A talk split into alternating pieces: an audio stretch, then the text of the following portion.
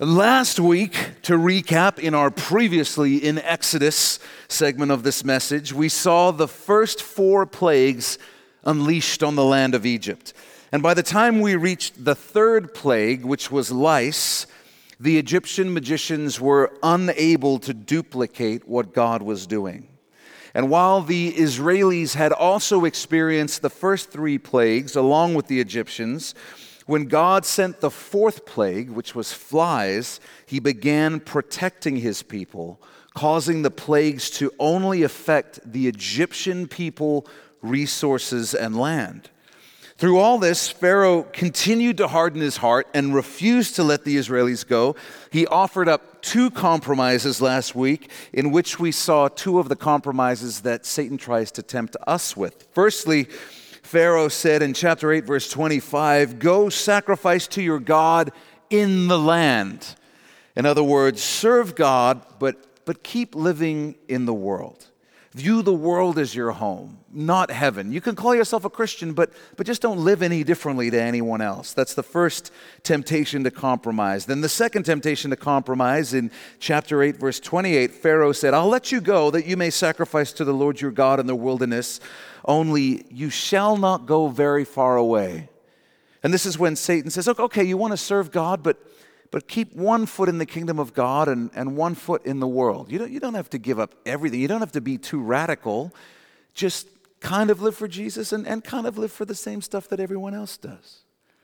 And as we jump into chapter 9, the hits are going to keep coming, and so will the temptation to compromise as we get into the fifth plague. Chapter 9, verse 1 then the Lord said to Moses, Go into Pharaoh and tell him, Thus says the Lord God of the Hebrews, Let my people go that they may serve me. For if you refuse to let them go and still hold them, behold, the hand of the Lord will be on your cattle in the field, on the horses, on the donkeys, on the camels, on the oxen, and on the sheep a very severe pestilence. The word pestilence there just means an extreme fever or disease. So God says, all of your agricultural machines, basically, your means of transportation, your meat and milk supply, your clothing materials are all going to become infected and die. And so think about this. This would have absolutely crashed the Egyptian economy ground it to an absolute standstill. Verse 4 And the Lord will make a difference between the livestock of Israel and the livestock of Egypt. So nothing shall die of all that belongs to the children of Israel. Once again, God is going to send a very clear message that He's greater than the God of Egypt and that He's on the side of the Israelis. There's going to be no confusion about whose side He is on. As we said, the Israelis were affected by the first three plagues, and then the Lord began shielding them from the plagues. And I think that would have caused them to say, to put it lightly, Man, I'm glad that the Lord is on our side. Sometimes we feel sorry for ourselves when, when following the Lord costs us something or brings a challenge into our lives, and we say, Oh man, it's, it's so hard to follow the Lord. You know what's really hard? Living without the Lord. That's what's really hard. I cannot even imagine what a mess I would be without the Lord. I take him for granted so easily. And so the Lord let Israel see what it was like to have and to not have. He says, This is what it's like to not have my hand of protection on you. Now, this is what it's like to have my hand of protection on you so you guys can figure out which one is better. And they would have said, Man, it is so good to have the hand of the Lord upon us.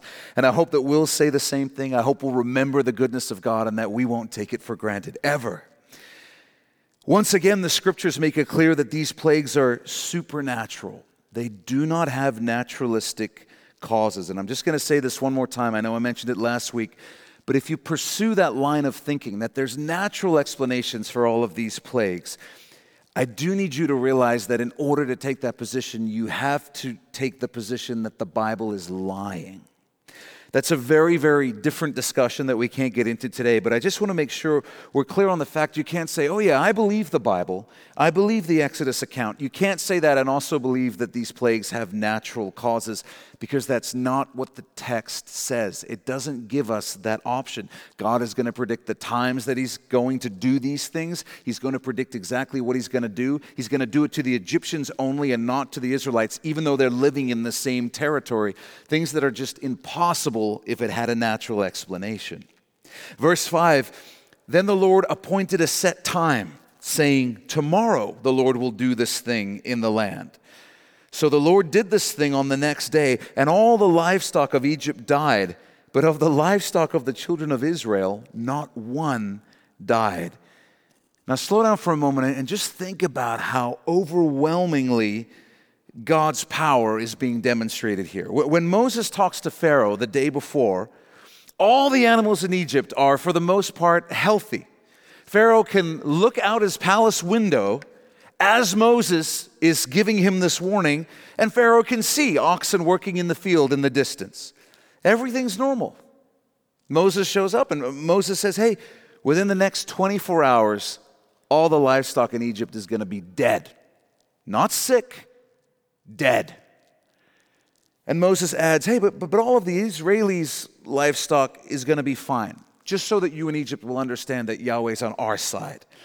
And then the next day it happens. I mean, just imagine this it happens. Oxen, sheep, donkeys, camels, cows, they're, they're just falling over and dying everywhere across all of Egypt until they're all dead. Till they're all dead. It would have been surreal. Bulls were a, a big part of Egyptian religious thinking. There were several cults devoted to worshiping bull gods of the Egyptians, but there were also several main Egyptian gods who had the, the horns of a bull or an ox or the body of a cow or an ox or something like that. And, and you find bulls all over Egyptian archaeology and art and sculpture. And so, once again, God is just taking aim at the Egyptian pantheon of gods and he's revealing them to be powerless impostors. It seems a bit vague to us. We're like, oh, that's a bit of a a tenuous connection, Jeff, but to the Egyptian mind, they would have very clearly understood that God is demonstrating his power over all of the Egyptian gods. They would have understood this intrinsically right away. It would have been real clear to them. Verse 7 Then Pharaoh sent, so he just sent men to go check out the territory where the Israelites were living in Goshen. Pharaoh sent, and indeed, not even one of the livestock of the Israelites was dead. But the heart of Pharaoh became hard, and he did not let the people go. So the Lord said to Moses and Aaron, Take for yourselves handfuls of ashes from a furnace, and let Moses scatter it toward the heavens in the sight of Pharaoh, and it will become fine dust in all the land of Egypt. And it will cause boils that break out in sores on man and beast throughout all the land of Egypt. Then they took ashes from the furnace and stood before Pharaoh, and Moses scattered them toward heaven. So the production value is improving of Moses' demonstrations here, as you can see. He's using props now. They got, got ash that he's throwing in the air. And they caused boils that break out in sores on man and beast. So, as with the lice, what this does is this makes all of the Egyptians ceremonially unclean. They'd also all be miserable for, for obvious reasons. They can't lie down. They can't sit down. They can't walk. It's all miserable. All their livestock is dead. They're all stuck at home, covered in boils. The whole country is at an absolute literal standstill, not just economically, but, but nobody's really moving or walking around. The furnace that's referred to here is widely considered by scholars to be uh, one that was used for sacrificing animals to Egyptian gods. And so the ashes would have symbolized to the Egyptians cleanliness, purification, because we've offered these sacrifices to the Egyptian gods, they've been appeased, and we're all good with the gods. And so what God seems to be doing is he's having Moses take some of these ashes, which they associate with being ceremonially clean, he's throwing them in the air, and when he does that, they all become ceremonially unclean. God is just, he's literally making fun of the Egyptian gods and their religious system. As Moses throws the ashes up, everyone comes down with boils. God's just toying with these supposed Egyptian gods, revealing them to be completely impotent. Verse 11 And the magicians could not stand, literally, before Moses because of the boils, for the boils were on the magicians and on all the Egyptians. The magicians are incapacitated. They're unable to walk because they have these boils covering their bodies. They don't even try to take on Moses because they can't. They can't even get to the palace, they can't even get to Moses. I kind of wish they had been able to because it would have been really funny to watch them hobble into Pharaoh's court, you know, completely covered in boils and say, uh, Nothing to worry about, Pharaoh we can make boils appear on people too. Just watch, watch this. Because Pharaoh probably would have killed them right there on the spot, which is probably another reason why they don't show up. It's as though they're finally beginning to realize that it's not actually that helpful to be able to recreate the plagues that are tormenting their entire country. They can't do anything.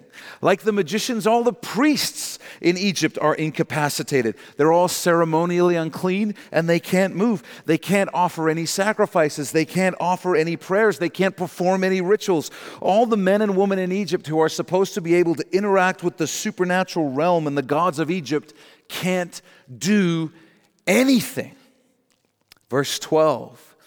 But the Lord hardened the heart of Pharaoh, and he did not heed them. He didn't listen to Moses and Aaron, just as the Lord had spoken to Moses. Pharaoh still doesn't listen. He's sitting there, covered in boils, incredibly uncomfortable, and he's saying, This is fine.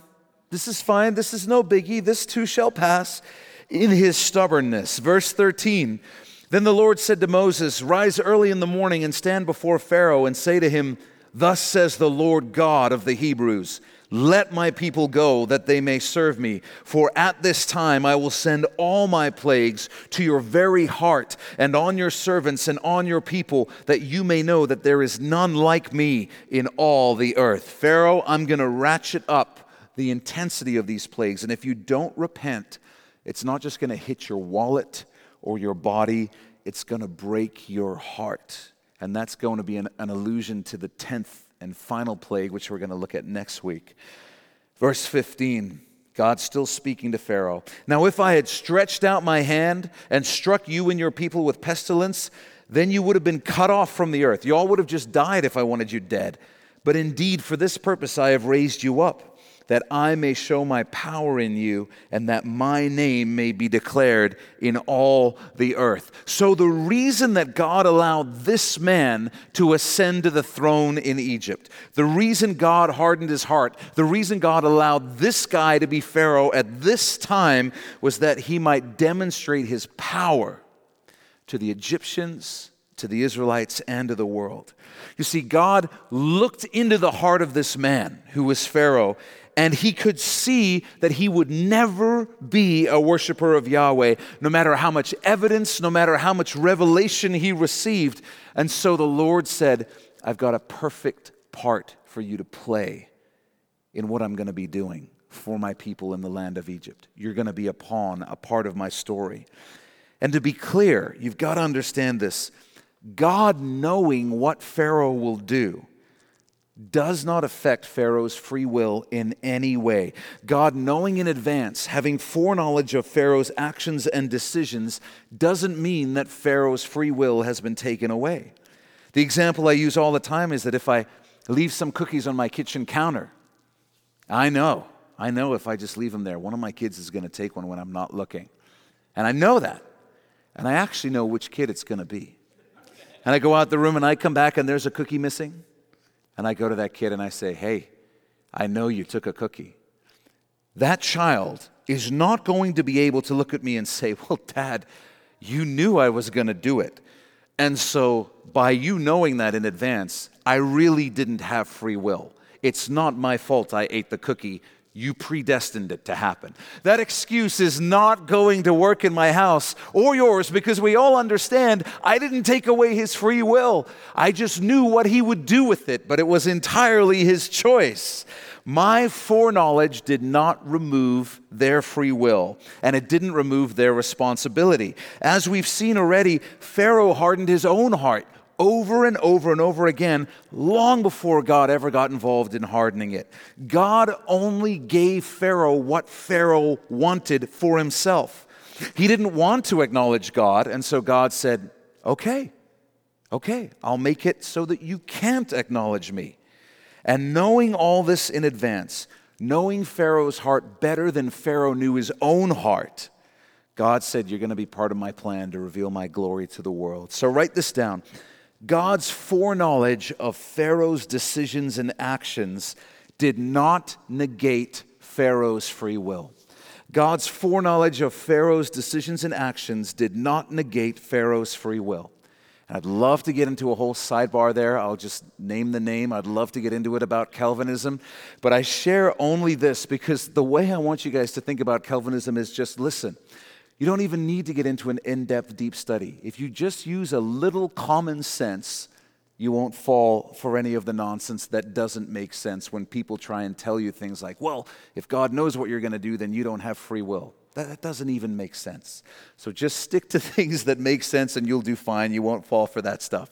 So God's message to Pharaoh continues in verse 17. He says, As yet you exalt yourself against my people, in that you will not let them go. Behold, tomorrow about this time. So again, God now says, I'll give you roughly the hour when this is going to happen. I will cause very heavy hail to rain down, such as not been in Egypt since its founding until now. Therefore, send now and gather your livestock and all that you have in the field, for the hail shall come down on every man and every animal which is found in the field and is not brought home, and they shall die. So, this is going to be hail of a size that can kill a man, a camel, an ox with one blow.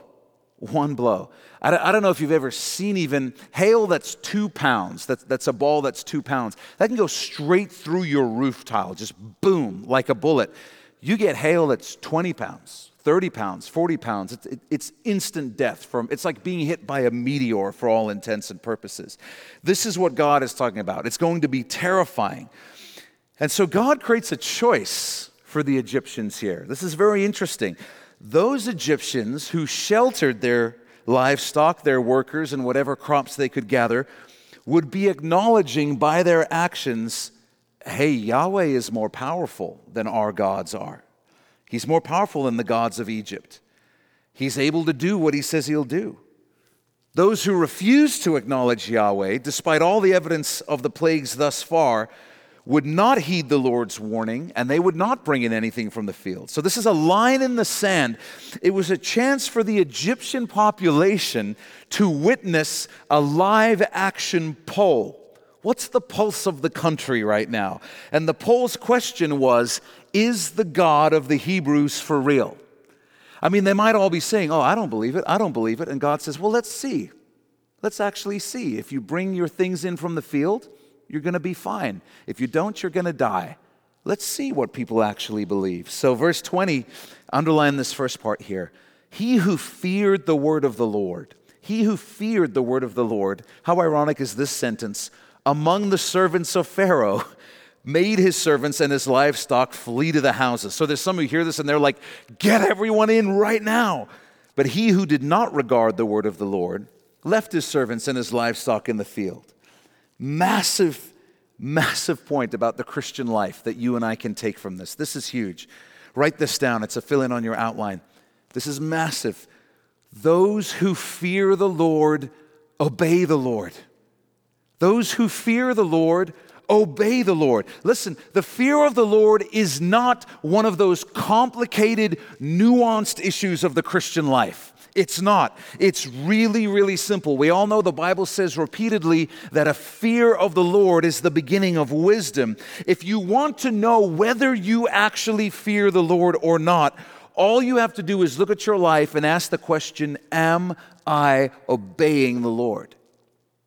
Am I obeying the Lord? I'm not talking about perfection. None of us is perfect. I'm talking about being someone who does their best to live in alignment with the way God has called us to live in His Word. If you know what God's Word says about a specific issue, but the truth is you, you just don't care, and your attitude is, yeah, I know what it says, but I'm just going to do what I want instead. Man, don't kid yourself. You do not fear the Lord. You are lying to yourself because those who fear the Lord obey the Lord. You're doing the same thing as these Egyptians who heard the word of the Lord, but didn't actually respond. They didn't actually change their behavior. They left everything out in the field. They left their servants and their livestock to die. God's word is not joking when it says the fear of the Lord is the beginning of wisdom. Those who fear the Lord obey the Lord. And the more I study the, the Sermon on the Mount, and the more I realize how much God is concerned with the heart, the more I realize in my own life that there's often sin I need to repent of. And, and what God is concerned about is not the actual thing that I did, He's concerned about what's going in my heart that caused me to do that thing or not do that thing. He's concerned about the part in me that didn't fear him, didn't take him seriously enough, didn't think honoring him was a big enough deal to obey him. And I find myself saying more and more often, Lord, I'm sorry for that. I'm sorry for not having a heart that took you seriously in this area of life. Help me to fear you the way you deserve to be honored. God has made it clear in His Word that, that there's an eternity. Judgment is coming. And He's made it clear that the only way to be saved is to be part of His household, to come into His house. Those who believe in Him will be saved, those who don't will be left exposed to judgment. So, what does the wise man, what does the wise woman do? The same thing that the wise Egyptians did. The wise Egyptians looked around and they said, um, This isn't the first plague. There's been a whole bunch already, and they've all come true. So, based on the evidence, I think we should heed the word of the Lord. If you're wise, you'll heed the warnings of Scripture and respond to the instructions that lead to safety. And if you're ready for one more ouch kind of observation, let me also point this out. How often, how often do we fail to fear the Lord? And so, because we don't fear the Lord, we don't obey the Lord, and then we find ourselves walking out, taking a look around us at destruction in our lives and saying, Why is this happening to me? Why are all these things coming down on me? Where's God? And a lot of the time, the answer is real simple. We just don't like it. The answer is we did not take heed to the word of the Lord. We ignored his counsel.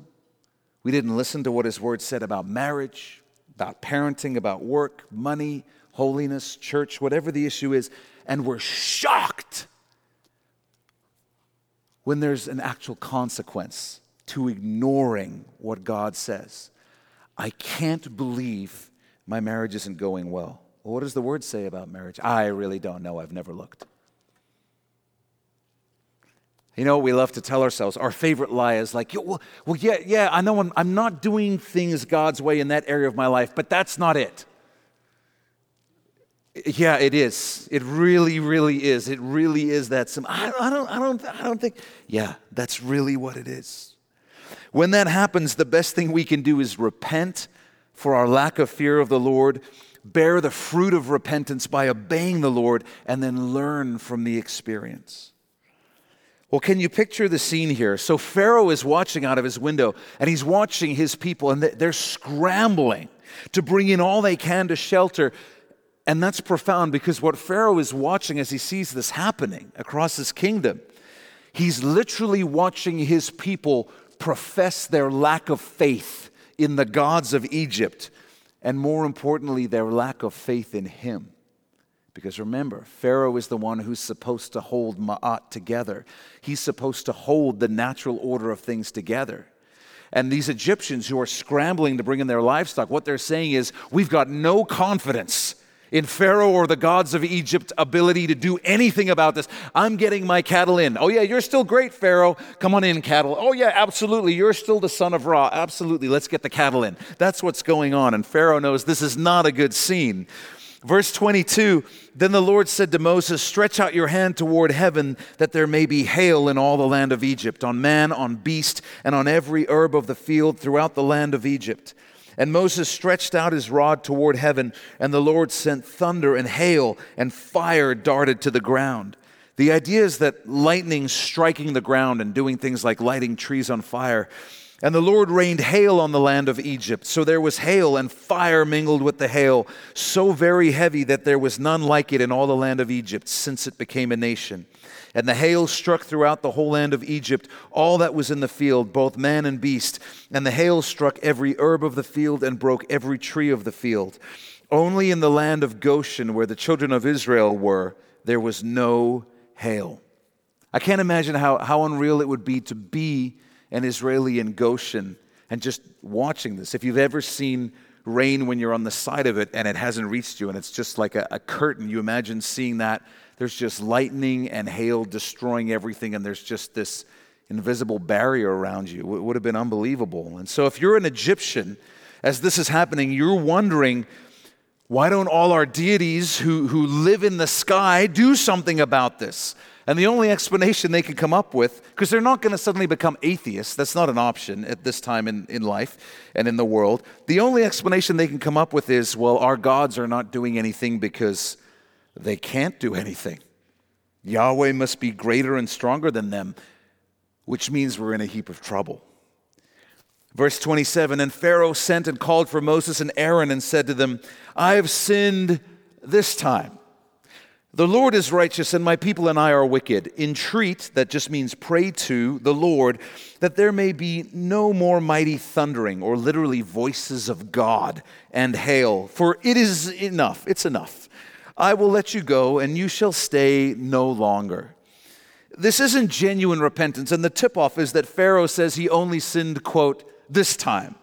Not all the other times he defied the Lord's instructions, only this time. This is Pharaoh doing the bare minimum to get Moses to ask the Lord to stop this plague.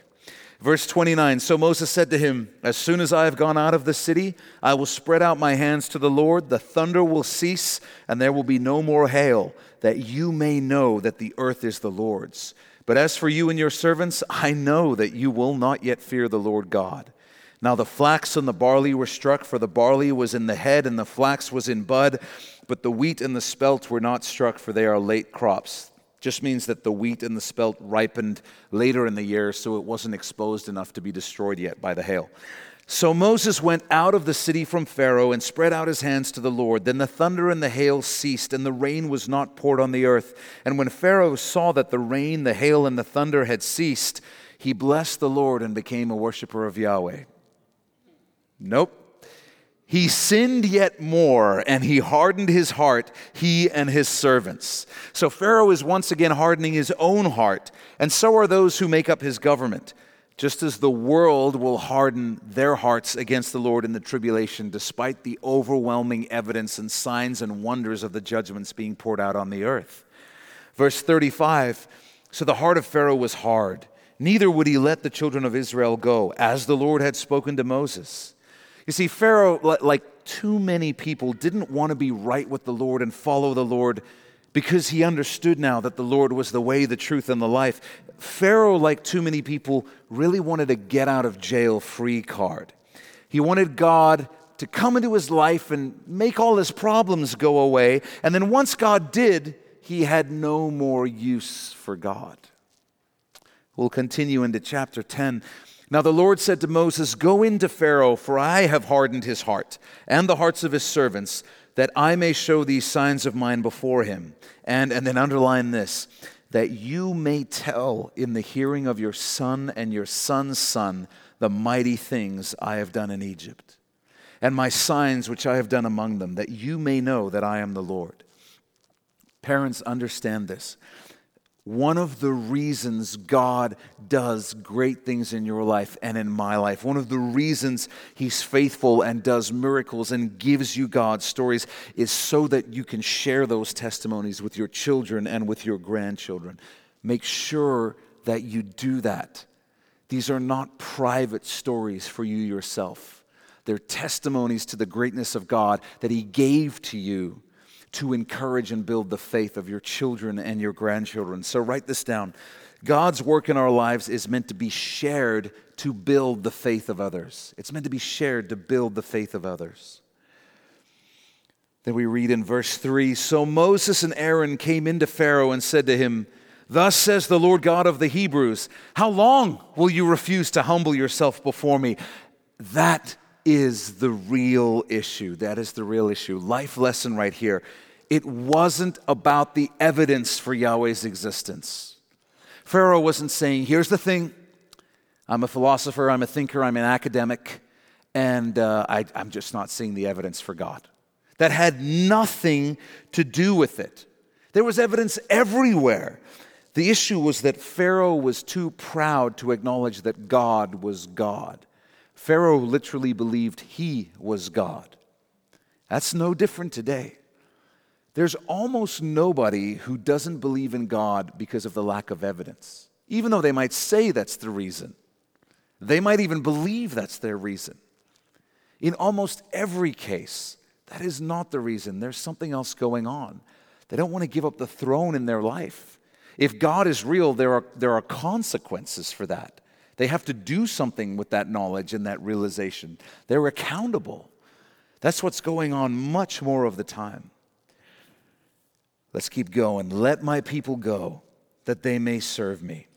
Or else, if you refuse to let my people go, behold, tomorrow I will bring locusts into your territory, and they shall cover the face of the earth so that no one will be able to see the earth. Just think about what that's going to look like. You can't even see the ground, they're just locusts everywhere and they shall eat the residue of what is left, which remains to you from the hail, and they shall eat every tree which grows up for you out of the field. So all the vegetation has been destroyed by this hail. Every branch has been broken, trees knocked down.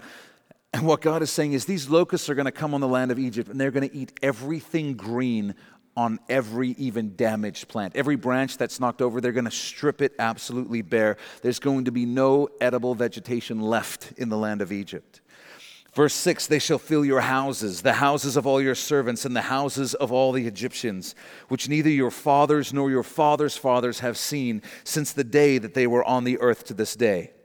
And he turned and went out from Pharaoh. Then Pharaoh's servants, his counselors, his politicians, his advisors said to him, How long shall this man be a snare to us? Let the men go, that they may serve the Lord their God. Do you not yet know that Egypt is destroyed? So even Pharaoh's advisors are saying, I don't know if you've looked out the window lately, but Pharaoh, Egypt is being destroyed right before our eyes. And our gods, including you, apparently can't do anything about it. We need to get these Israelites out of Egypt while there still is an Egypt. That's what they're saying.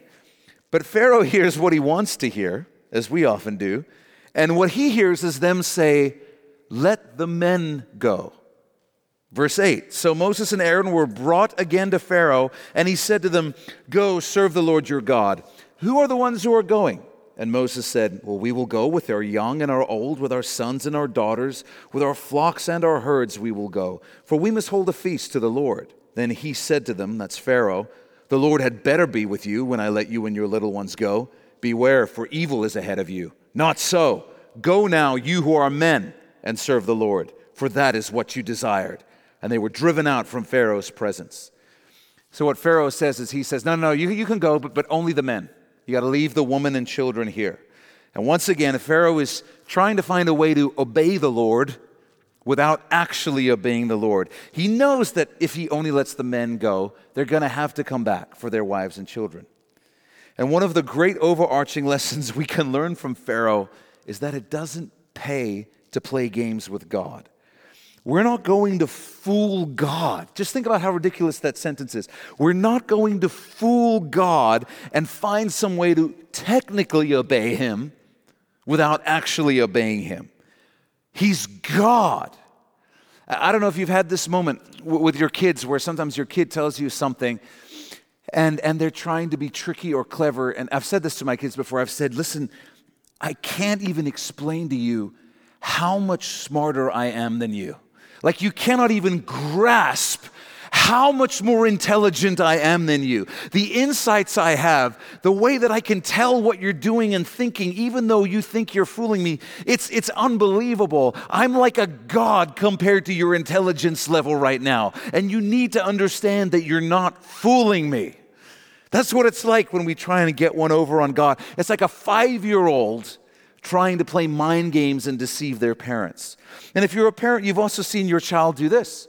You give them an instruction, And they obey, they obey, but, but with the speed and enthusiasm of a drunk sloth. And in our house, we like to say that obedience means obeying all the way, right away, the first time.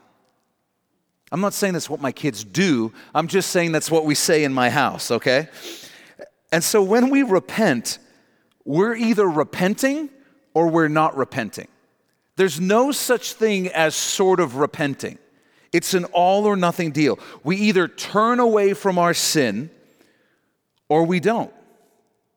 Pharaoh is looking for a kind of repentance, which in reality is no repentance at all. And all it does is prolong the suffering of him and his people. This is another compromise Satan will try to get you to make if you're determined to worship and follow Jesus. Satan will say, Hey, you know, that's fine. You want to go serve the Lord? You want to live for Jesus? That's great. But just leave your spouse and your kids out of it, you know? Leave the kids out of it. Don't drag them to church. They need their sleep.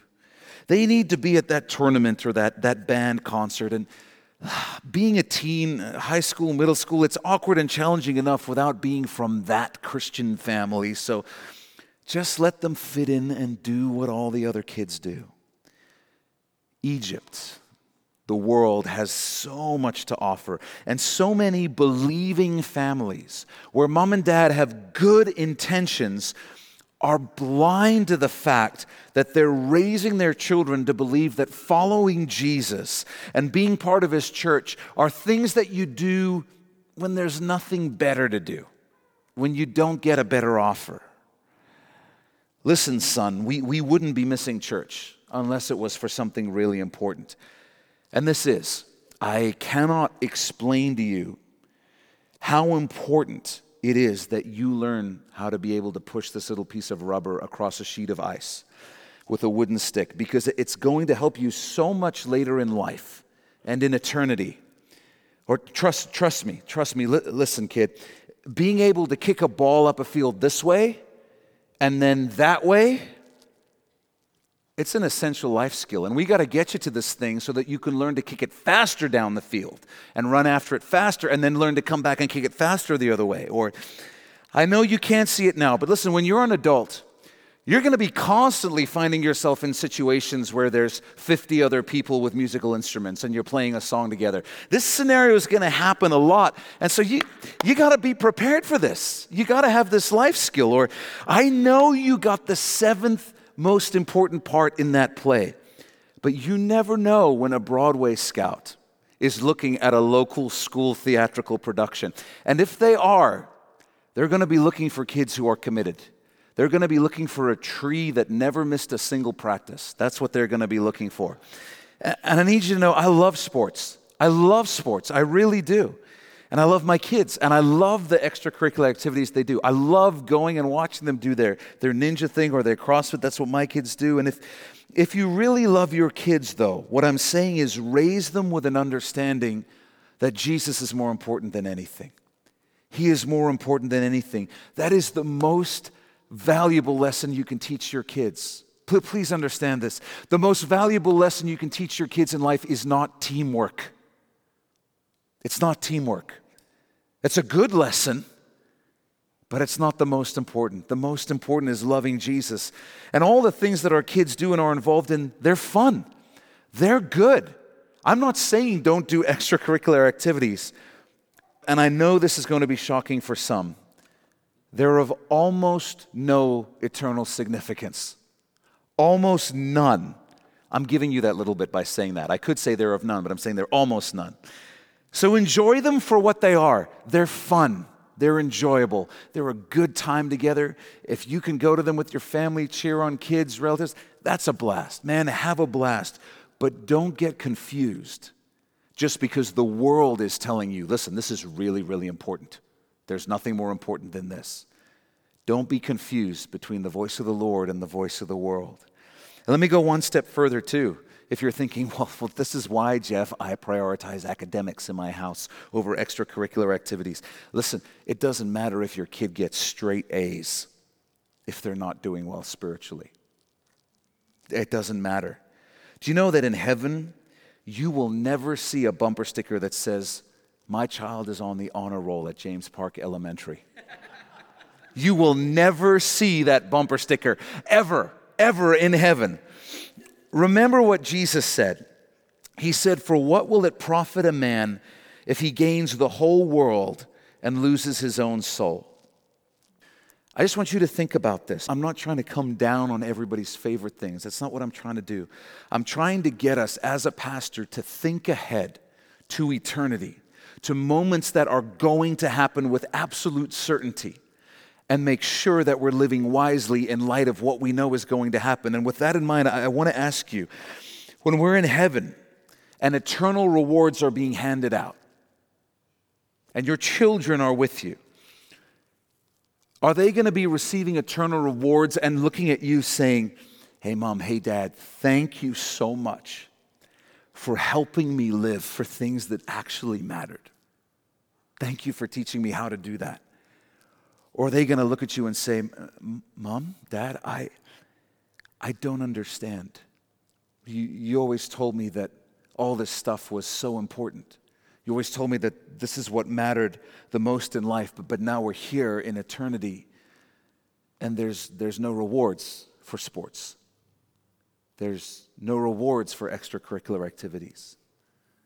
There's, there's no rewards for any of this stuff. It, it, it's all meaningless here now. And you let me waste so much life and time and energy on things that, that didn't matter. That didn't matter.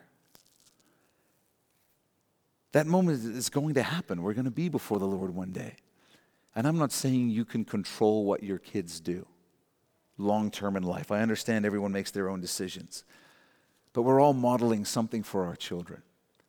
And when the choice comes down to following the Lord or loving His church or loving something else, what choice are you making? Because your kids are watching, they're noticing.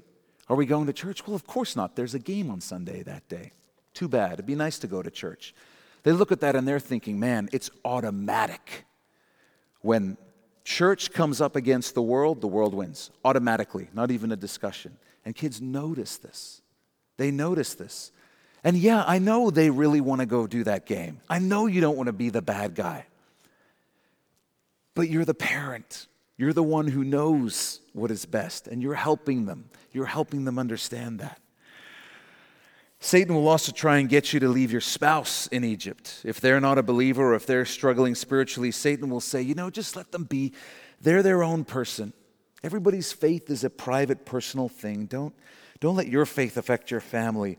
But God's will and God's call is that we would say, no, listen, I'm standing on the promises of God. I'm going to pray. I'm going to persevere on their behalf. I believe that God's word is true that me and my household will be saved. We're all leaving Egypt together, all of us. No one's getting left behind. Write this down. Satan tries to limit the efficacy of our faith by stopping us from passing it on to our family. He tries to limit the efficacy, the effectiveness of our faith by stopping us from passing it on to our family. Dads, there, there's a reason why often you never feel more incompetent than when you're trying to be a spiritual leader in your family. I know, I'm a, I'm a dad too. I know you feel woefully inadequate. You feel like, oh my gosh, they're seeing straight through me. They live with me. How could they not see straight through me? They're like, Dad, I heard what happened when you stubbed your toe an hour ago, and, and now you're going to lead a Bible study? Really? Are you spiritually prepared for that? Yeah? Yeah, yeah, I am. You're not helping right now? the reason you struggle with inadequacy is because that's Satan. That's Satan saying, You got no business doing this. You got no business doing this. Come on. Don't listen. It's Satan saying, Hey, the men can go worship. Just leave the woman and children in Egypt. Don't listen. Don't listen. You're not called because you're qualified, you're qualified because you're called. Always remember that. Here's God's response to Pharaoh's faux repentance. Verse 12 Then the Lord said to Moses, Stretch out your hand over the land of Egypt for the locusts, that they may come upon the land of Egypt and eat every herb of the land, all that the hail has left. So Moses stretched out his rod over the land of Egypt, and the Lord brought an east wind on the land all that day and all that night. When it was morning, the east wind brought the locusts, and the locusts went up over all the land of Egypt and rested on all the territory of Egypt.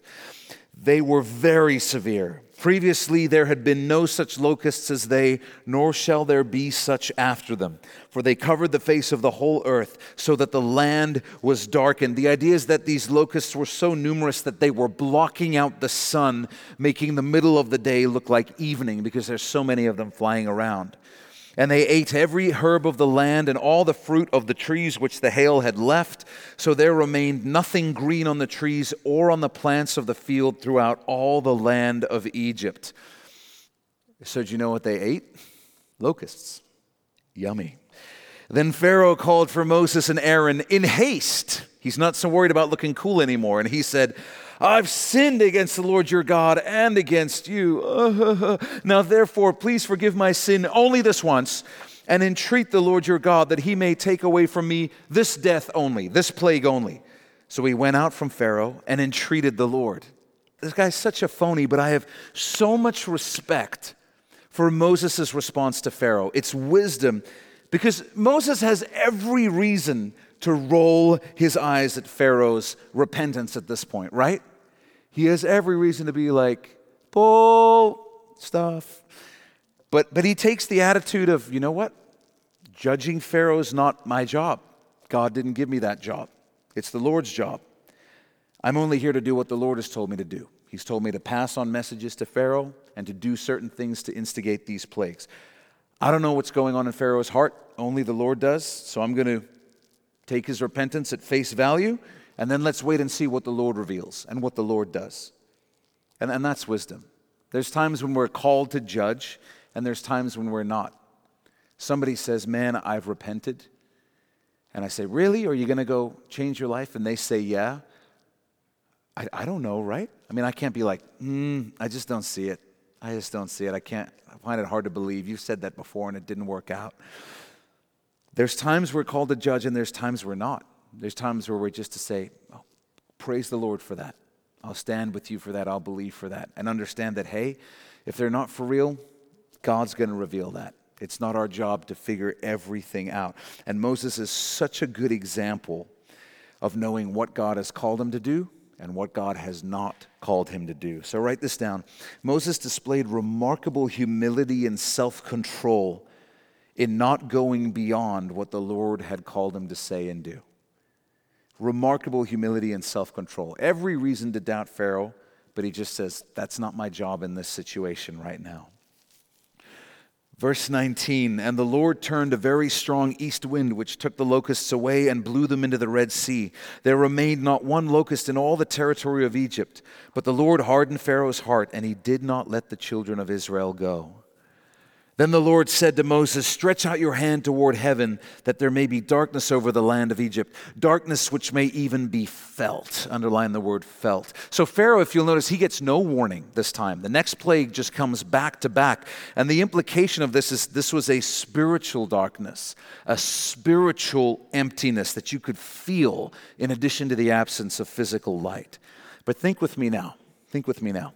The highest God, in the Egyptian pantheon was Ra, Amun Ra, who is the god of the, the sun. He's the god of the sun. And every day as the sun would rise, Egyptians believed that Ra was being resurrected from the dead. So think about this God, God is clearly escalating his attacks, starting with some of the more minor gods like Heket, the frog god, and he's escalating till he gets to the big dog. He gets all the way up to Ra. Because when dawn doesn't come for three days in a row, all of the Egyptians are saying, Where's Ra? Why doesn't he do something? And they understand that at best, he can't contend with Yahweh. At worst, Yahweh's killed him. And they realize that when Yahweh wants to, he can just stop Ra from rising and shining upon his worshippers. The greatest Egyptian god is completely powerless before the God of the Hebrews. And again, at this point, the Egyptian people are just desperate. They just want to get the Israelites out of Egypt so that Ma'at can be restored before all of Egypt is destroyed. And Moses, being raised in Egypt for the first 40 years of his life, he understands all of this. He knows exactly what they're thinking. He's picking up what God is putting down completely. Verse 22, we're almost done. So Moses stretched out his hand toward heaven, and there was thick darkness in all the land of Egypt three days. Now, the obvious parallel when you see three days in the Bible is the three days Jesus spent in the grave before his resurrection. But I'm going to suggest to you that I think this darkness in Exodus more likely parallels the three hours of darkness that came upon the earth while Jesus hung upon the cross before he died. And the reason I think that is because this is the ninth plague. The tenth plague, which we'll look at next week, is going to very, very specifically point to the death of Jesus. So, in this, I see much more a parallel of what happened just before Jesus died the darkness, the three hours of darkness there. Verse 23 they did not see one another. There's a complete absence of light, nor did anyone rise from his place for three days. Everyone just stays dead still because they cannot see anything. But all the children of Israel had light in their dwellings. Again, there's no naturalistic explanation for that.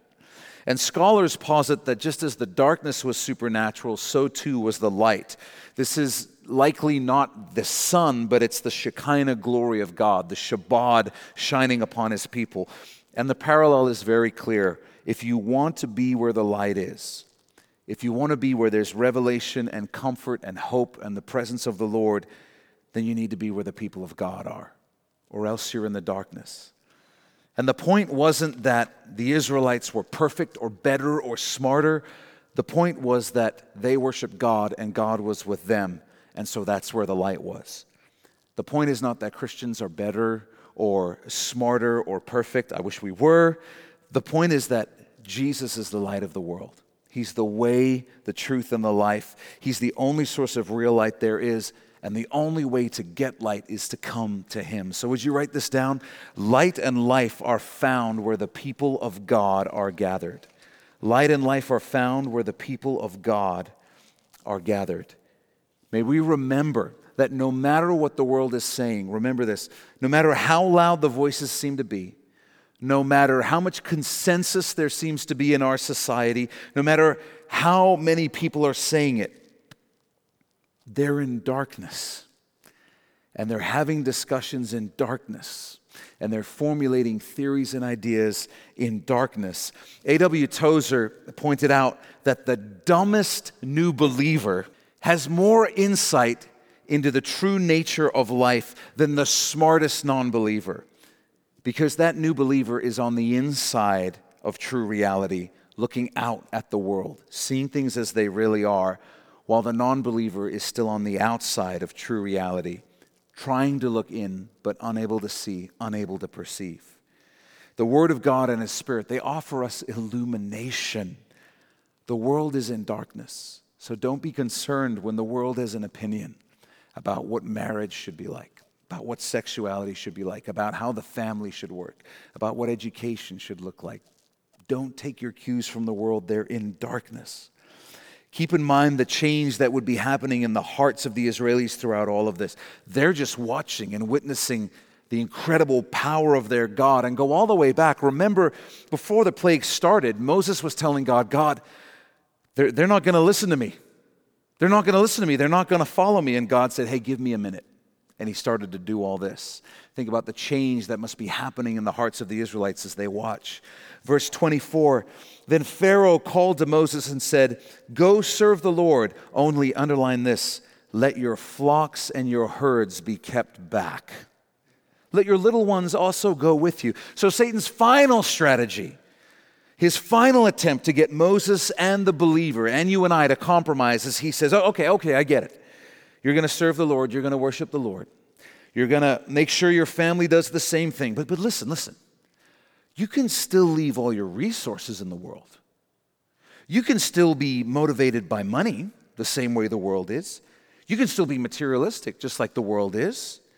You don't have to follow God with your resources, just use them as the world uses their resources. Leave it in the hands of the world. This is why believers don't tithe. We heed the voice of Pharaoh in Egypt, the voice of Satan in the world that says, Let your flocks and your herds be kept back. Hey, don't, don't serve the Lord with your resources. Don't serve the Lord with your money. You, you go and worship the Lord, but that's something different. That's real stuff. Write this down. If we're committed to follow Jesus with our family, Satan will try to limit our efficacy by tempting us to withhold our resources from the Lord. He'll tempt us to withhold our resources from the Lord. Now, get this, verse 25. But Moses said, You must also give us sacrifices and burnt offerings that we may sacrifice to the Lord our God. Our livestock also shall go with us. Underline this not a hoof shall be left behind. For we must take some of them to serve the Lord our God. And even we do not know with what we must serve the Lord until we arrive there. I love this. Moses says, everything we own, all of our resources, it's got to come with us to go serve the Lord and worship the Lord because we don't know what the Lord is going to ask us to do. We don't know what the Lord is going to ask us to trust Him with until we get there. And I love that parallel to the Christian life. It's the attitude that says, Lord, everything I have is available to you to use however you desire. That's the actual attitude. Not 10% of my income, Lord, all of it all of it. So that we can say, Why do I pay my mortgage? Because I, I believe the Lord wants me to give my family a safe place to live. All of it belongs to the Lord.